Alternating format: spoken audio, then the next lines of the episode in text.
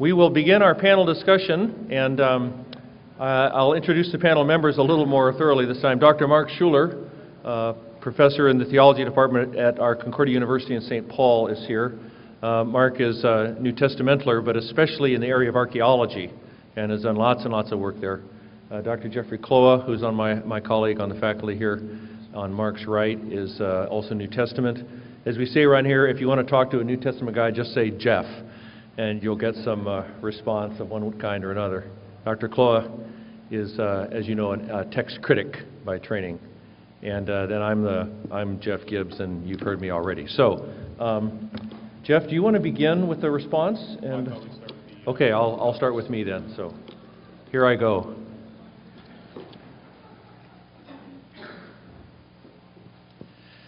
Well, I, again, I wanted to thank uh, our brother Don Carson for uh, just stimulating teaching, and uh, uh, it's sort of like to him who has will more be given. I've spent 20 years studying Matthew, and I'm taking notes copiously, so I, I really appreciate that very much. Um, I, I, wanted to uh, uh, maybe comment a little bit on the introductory material, Don, and I really liked your sophisticated approach, sort of eschewing all simplistic explanations for why Jesus teaches in, uh, in parables. Uh, the theme uh, in Matthew of um, human blindness, which can only be corrected by divine revelation. Nobody can figure this out, is such a powerful theme in so many uh, pericopes. Uh, so that those who have already begun to blind their own hearts in Israel now experience parables because it's hoti, as uh, Dr. Carson pointed out, because seeing they do not see and hearing they do not hear. And yet, uh, just a couple of common sense observations that would prevent us from seeing this in too, uh, for lack of a better phrase, Calvinistic a way.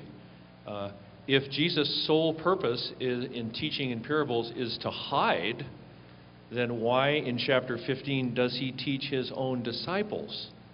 By means of a parable.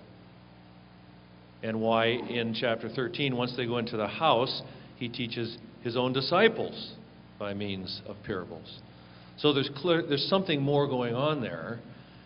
And, in a sense, if his sole purpose is to hide, thing from the, hide things from the crowds, why does he talk to them at all?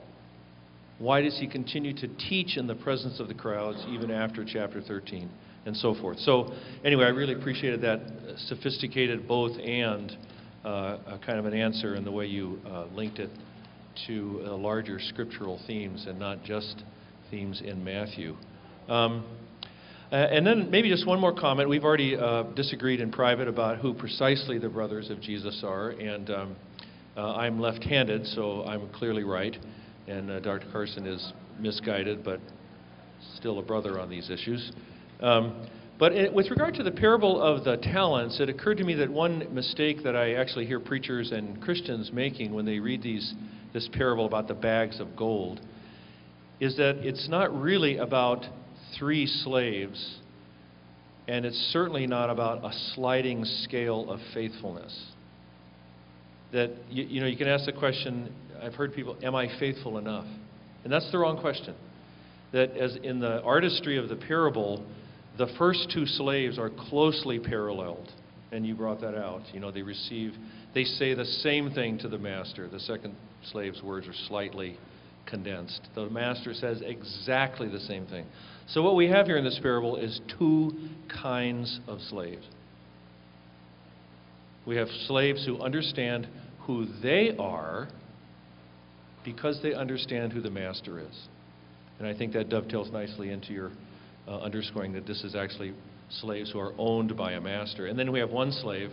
There are some beautiful artistic features in the parable uh, that show this contrast uh, between the first kind of slave and the second kind of slave who first hides behind the claim that his, he thought he knew what his master was like, and the master then says, Well, if you had thought that about me, then you sh- should have given my money to the bankers, and I would have had, I would have had tokos, I would have had interest. So so it's, it's, really, it's really about uh, not are you faithful enough, but do you understand who you are because you understand who, who the master is. So again, I I really appreciate uh, Dr. Carson's presentations and uh, thank him very much for them. My thanks as well, uh, Dr. Carson. I may be uh, one of those for whom these parables are doing more hiding than revealing. Uh, so uh, I hope I do not come under judgment by the time we're done, but I'm, I'm going to raise a few questions. Um, I do find very helpful the emphasis on context, and so I want to put two questions, one pertaining to social cultural context and one pertaining to literary context. With the parable of the talents, I wish to heed the advice given to Bob Wood, the Bob Woodward character and all the president's men follow the money. I'm struck in this parable by the amounts of the money involved, especially when compared with the somewhat similar parable told by Jesus and recorded by Luke.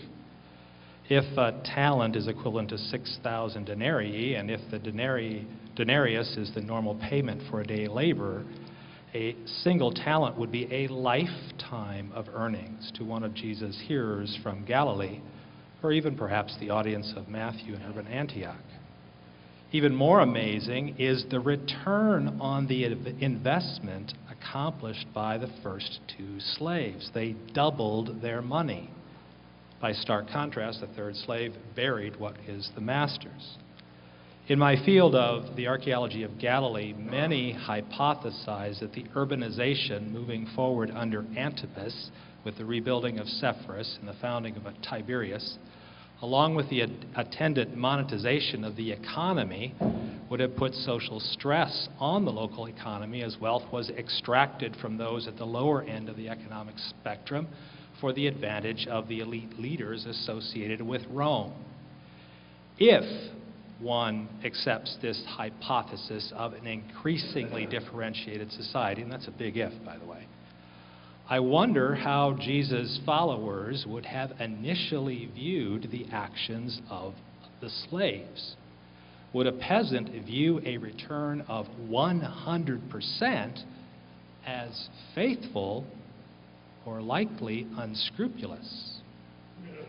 Since the slaves represented the master in their dealings, would not such exploitation by an elite almost be expected?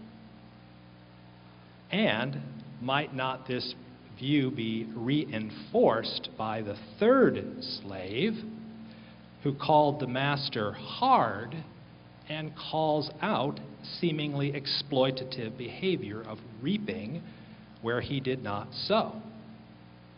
On the other hand, the third slave engages in behavior that would be sanctioned in later Jewish writings. Quote, anyone who buried a pledge or deposit immediately upon receipt of it was free from the liability. And again, money can only be guarded by placing it in the earth. Burial of financial hoards was acceptable behavior and continued throughout the Roman and Byzantine periods. We found another one this summer uh, during our excavation.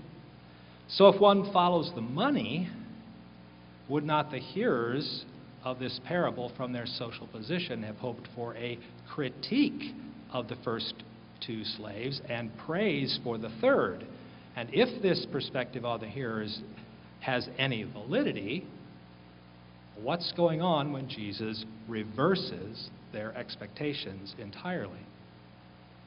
And if the, this perspective has no validity, I'm still troubled by the size of the numbers. So I would appreciate you uh, enlightening me on this one. Uh, with the sheep and the goats, the concern is literary context. The story lacks some of the formal markers of a parable with only a secondary parabolic element, namely the separation. Uh, secondly, the purview is, quote, all nations, but it's in a Matthean context addressed to the disciples and followers of Jesus your published commentary on Matthew, as today, you took up the least of these as your primary topic and interpreted it as the followers of Jesus. You wrote, The fate of the nations will be determined by how they respond to the followers of Jesus. As I've struggled with this parable, uh, I've noted its literary context and wonder if it isn't primarily addressed to followers of Jesus, but that the exhortation to acts of mercy is not necessarily limited to members of the community.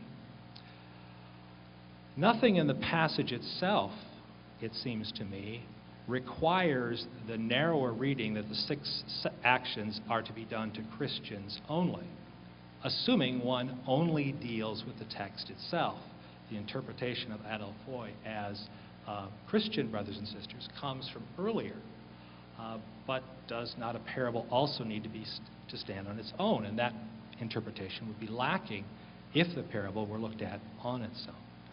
And I wonder if uh, a, a closer contextual antecedent, that is, the one, the ones experiencing the six circumstances, uh, might be a better interpretation of it.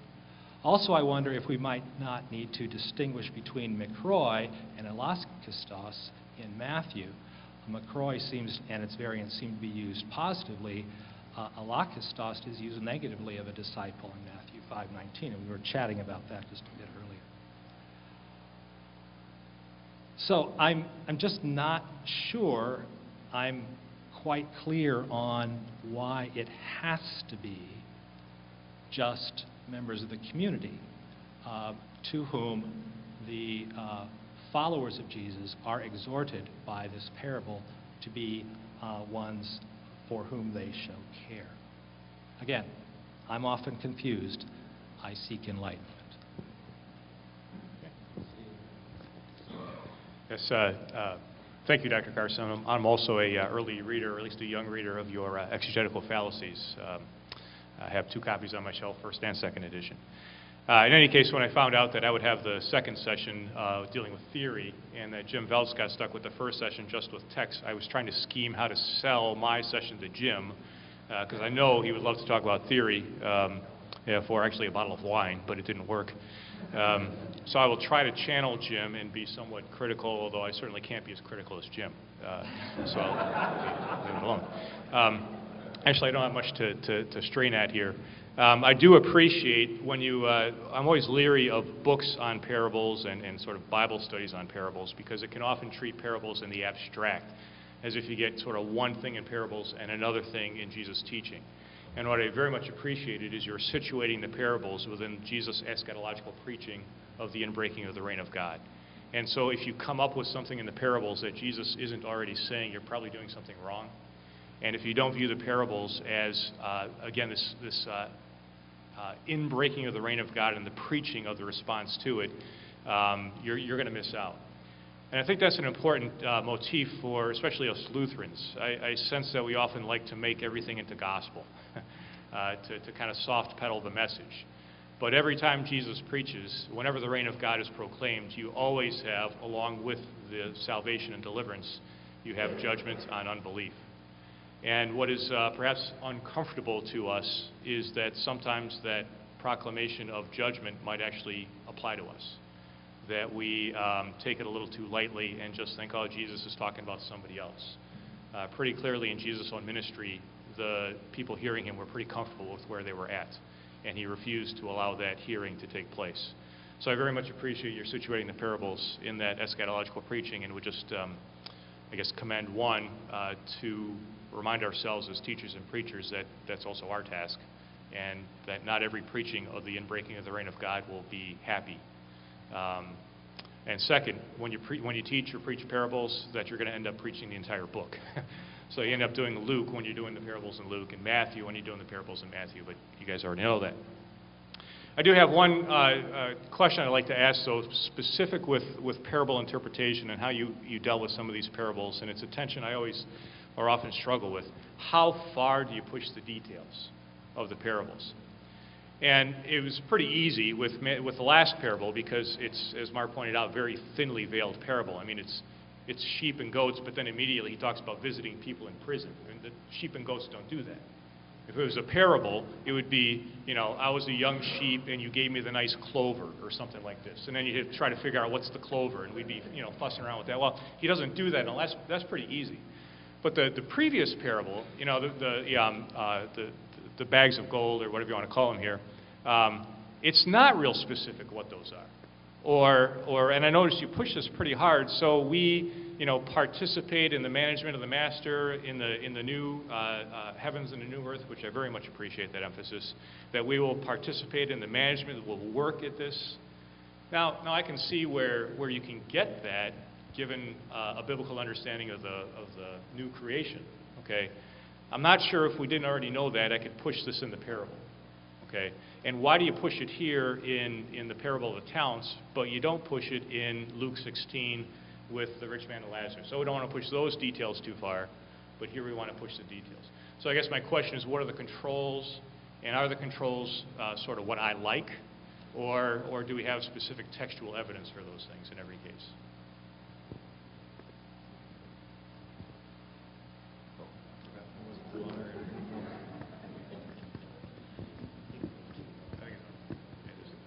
Do you- do you want to say that now I can respond? W- We'd now like to hear from Dr. Carson. I feel much better now, and he feels exonerated. Um, I apologize earlier for saying that the break was extended. I misread my watch by half an hour. This is part of the uh, results of crossing 13 time zones yesterday. And uh, so I thought I was finishing earlier than I was. In fact, I scrunched this uh, time down a bit, and I'm sorry for that. And then when we're done here, After you've published 50 books, you can do that. No, it wasn't the 50 books, it was the 10,000 miles yesterday. The, um, uh, and when, I, when we're done here, I'm going to slip out pretty fast because I want to catch a plane and go home and see my favorite wife. Uh, well, there's no po- point responding to Jeff Gibbs because he said only nice things. And obviously, he's a man of rare insight. And, uh, and then the one thing that he alluded to that he disagreed with me on, uh, he didn't actually articulate. So, um, yeah, that's right. so, and f- feeling threatened as I am, probably I'd just jump over that one. Uh, so let, let, let me come to uh, Mark um, Schuler, is it? Um, forgive my uh, slowness there in picking up names. Uh, is this a reflection of the economic situation with the growth of uh, Sepphoris and uh, um, exploitation that necessarily follows from rapid growth and, and, and so on? It's pretty hard to prove a negative. It's pretty hard to prove a negative. But some people question just how much impact on a town like Nazareth the growth of Sepphoris really would have had, too. So, as you rightly said, there are a lot of ifs in the economic assumptions right at the beginning, a lot of them. But in addition, um, um, the notion that uh, the later Jewish texts that speak of it being uh, acceptable to put a pledge in the ground um, just don't uh, address the concerns of this um, um, parable. The, the, the slaves here are not told, including the third slave, to keep a money in trust, in pledge, but they are charged with it to, to improve the assets. That's what they're expected to do. So it's not just a question of keeping it in the ground, it's, it's, it's, it's, it's- what they do to improve the master's assets. And, um, and, and so um, uh, I- I think that that is what you have to understand from he entrusted his wealth to them, uh, or, or else you can't make sense of what the master says even to the first uh, two, um, two uh, people. It's not just he entrusts it to them for safekeeping, or else you can't make sense of what the other two are praised for, it seems to me. Um, and, and even that is presupposed by the third slave's response.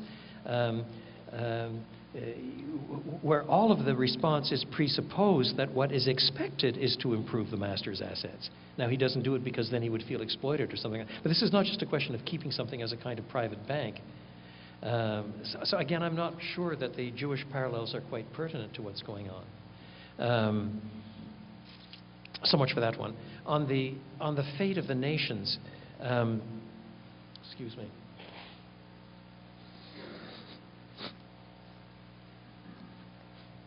You say that nothing in the context presupposes the narrower reading of, those, of, of, this expression. And I would say that um, that sort of approach to Scripture reminds me of Walter Brueggemann, um, who loves to take stories uh, out of their not only canonical context, but out of their book context. And, and then they can mean an awful lot of things. So Genesis 3, for example, in Brueggemann, becomes um, uh, a breaking free from almost the tyranny of God. You become fully human only once you become genuinely free from God's restrictions and so on, so on, so on, so on. Because it's taken out of Genesis 1 and 2 and Genesis 4 and following. It's just Genesis 3 all by a little story all by itself. And I think that that sort of, of, um, of reading of a text is, if you're dealing with a book, irresponsible. That is to say, before you read chapter 13, before you read chapter 25, you're supposed to read Matthew 1 and Matthew 2 and Matthew 3, Matthew 4, and so on, so that these categories have already been laid out in Matthew. If you just open the book at uh, at random and open it up in Matthew 25 and, and, and read Matthew 25, 31 to 46, you might have reason for thinking that it goes a certain direction. But if you've read Matthew closely up to then, then, then there is contextual reason for, for, for, for not allowing that, that kind of reading. So um, uh, that's what I would argue. And I'm, I'm not sure, I'm not sure that the um, uh, dichotomy you offer on mikros and elachistos and so on is quite right in any case. But that might take us into, um, into, uh, into, into more debate. I'm especially impressed not with uh, chapter 5, verse 19 only, but chapter 11, verse 11, and surrounding context. Uh, that, that, that passage is just wonderfully powerful, it, it seems to me, in, it, in its context. So um, uh, we'll pass that one by. Um,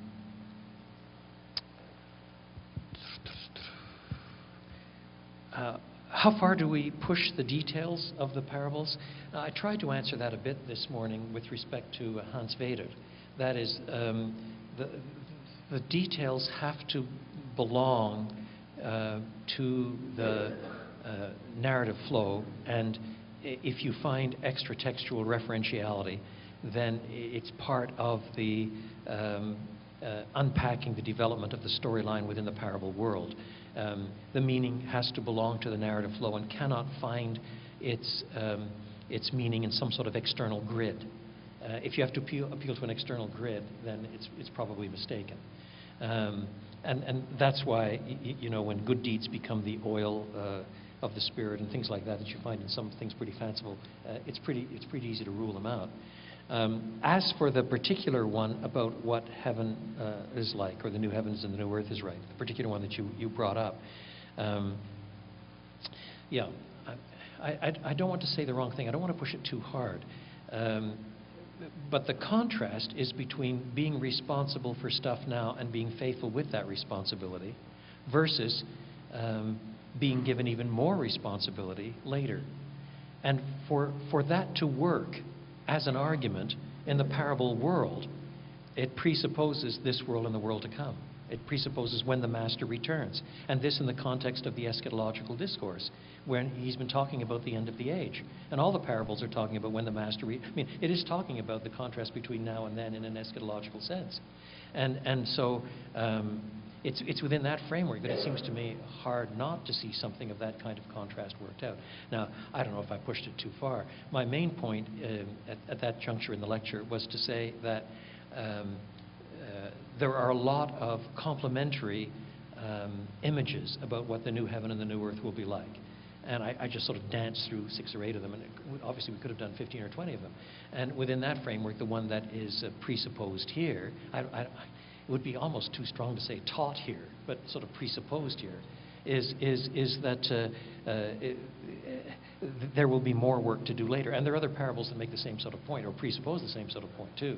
So it seems to me that there is exegetical warrant, um, even though it's not overwhelming, to go in that direction in, in this particular case. Um, I, I've not quite a knockdown, drag 'em out argument, but, um, um, but, but strong enough, it seems to me, that I wouldn't want to, to, to, to avoid it or duck it. I disagree with him on a lot of stuff. Like the surprise motif is way overblown. Because guess what? The cat's out of the bag. We all know that on the last day, Jesus is going to say this. And we all know at this moment, from this moment on, if we didn't before, that doing good to a fellow Christian is really doing good to Jesus, right? You guys already know that. In fact, sometimes that's why you do it. Are there, no. uh, Are there, are there comments from the audience? Maybe one or two, and then uh, we'll, yes, Professor John, Dr. John Kleinig from Australia. Nice and loud, John, please.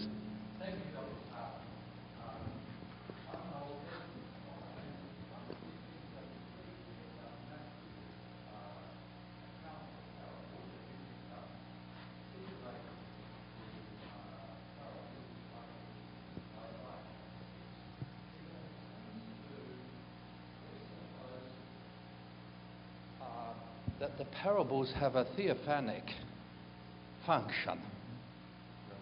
Um, theophany, Old Testament, always is ambiguous. God reveals himself and conceals himself at the same time, judgment, salvation. And the same theophany can work in equal and opposite ways. Now, um, uh, now, I'm not a New Testament scholar, but coming from the Old Testament, particularly the reference to the, uh, the eyes who see, uh, uh, really hit me in the face. And what uh, uh, it could be, and I just like your reaction to this, um, that Jesus is saying that there is, if you like, a double theophany that occurs. There's the theophany in history, externally, no, his life, death, and so on. But then there is the theophany within, as you know, in the Old Testament, there's the promise of theophany in Zion, the church, the disciples. Now, evangelicals quite often push the, like uh, the Wesleys, put the theophany purely subjectively, the theophany in the heart. Um, but uh, it seems in Matthew that he seems to situate um, theophany within the church, the disciples, the core disciples, and uh, uh, hence the role of the uh, parables is to disclose, reveal the mysteries of the kingdom of heaven to those who have faith, the the, those who are in the church. And there, there is a seeing, but it's a, see- a different kind of seeing to what was expected within the Jewish tradition. That's a, sh- a shorthand thing, but I, I just uh, I don't know if this makes any sense. I agree with you entirely that there is a revelatory element in at least most of the parables. I, I guess I'd want to go back and, and say what I briefly said this morning that the word parabole, plural parabolai, is used in quite a lot of different ways in the New Testament. So one wants to restrict oneself to the narrative parables and, and certain kinds of parables that are explicitly uh, uh, revelatory. But they are not all I'll overstate this and then back off. They are not all revelatory of God and theophany in that sense, theophanic in that sense. Um, uh, it seems it seems to me that they are, but some of them are at least are revelatory of what God is doing in the kingdom. That is, they're revelatory of the nature of the kingdom. I didn't take time to unpack the secret, the, the, the explanation of uh, ta mis, mysteria uh, tes basileas, um, the secrets of the kingdom. Um, but, but I would argue that the secrets of the kingdom are bound up with the fact that God's kingdom is um, advancing now slowly and sometimes mysteriously and not with a big bang that was expected in anticipation of the end. Now, I suppose in some sense that's theophanic, but it's not theophanic in the Isaiah 6 sense. So, so that in Matthew 13 we do have Isaiah 6 quoted, we also have Psalm 78 quoted where it seems to be taking an analogy out of the explanation of Israel's history uh, uh, in terms of explaining some further things that are not necessarily theocentric in a narrow sense. But granted that caveat, I agree with what you're saying. Um, it seems to me that in the New Testament, at least, and I, I'd argue reading the Old Testament, the theophany of God also is the theophany of the people of God in glory.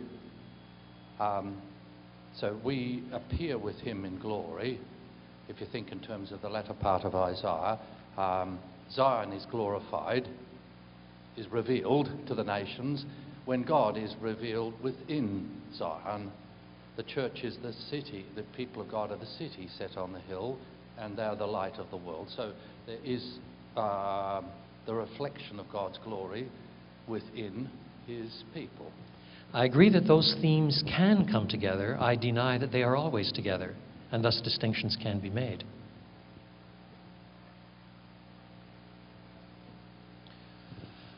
Would you just, uh, with the palms of your hands, express your appreciation for our day today?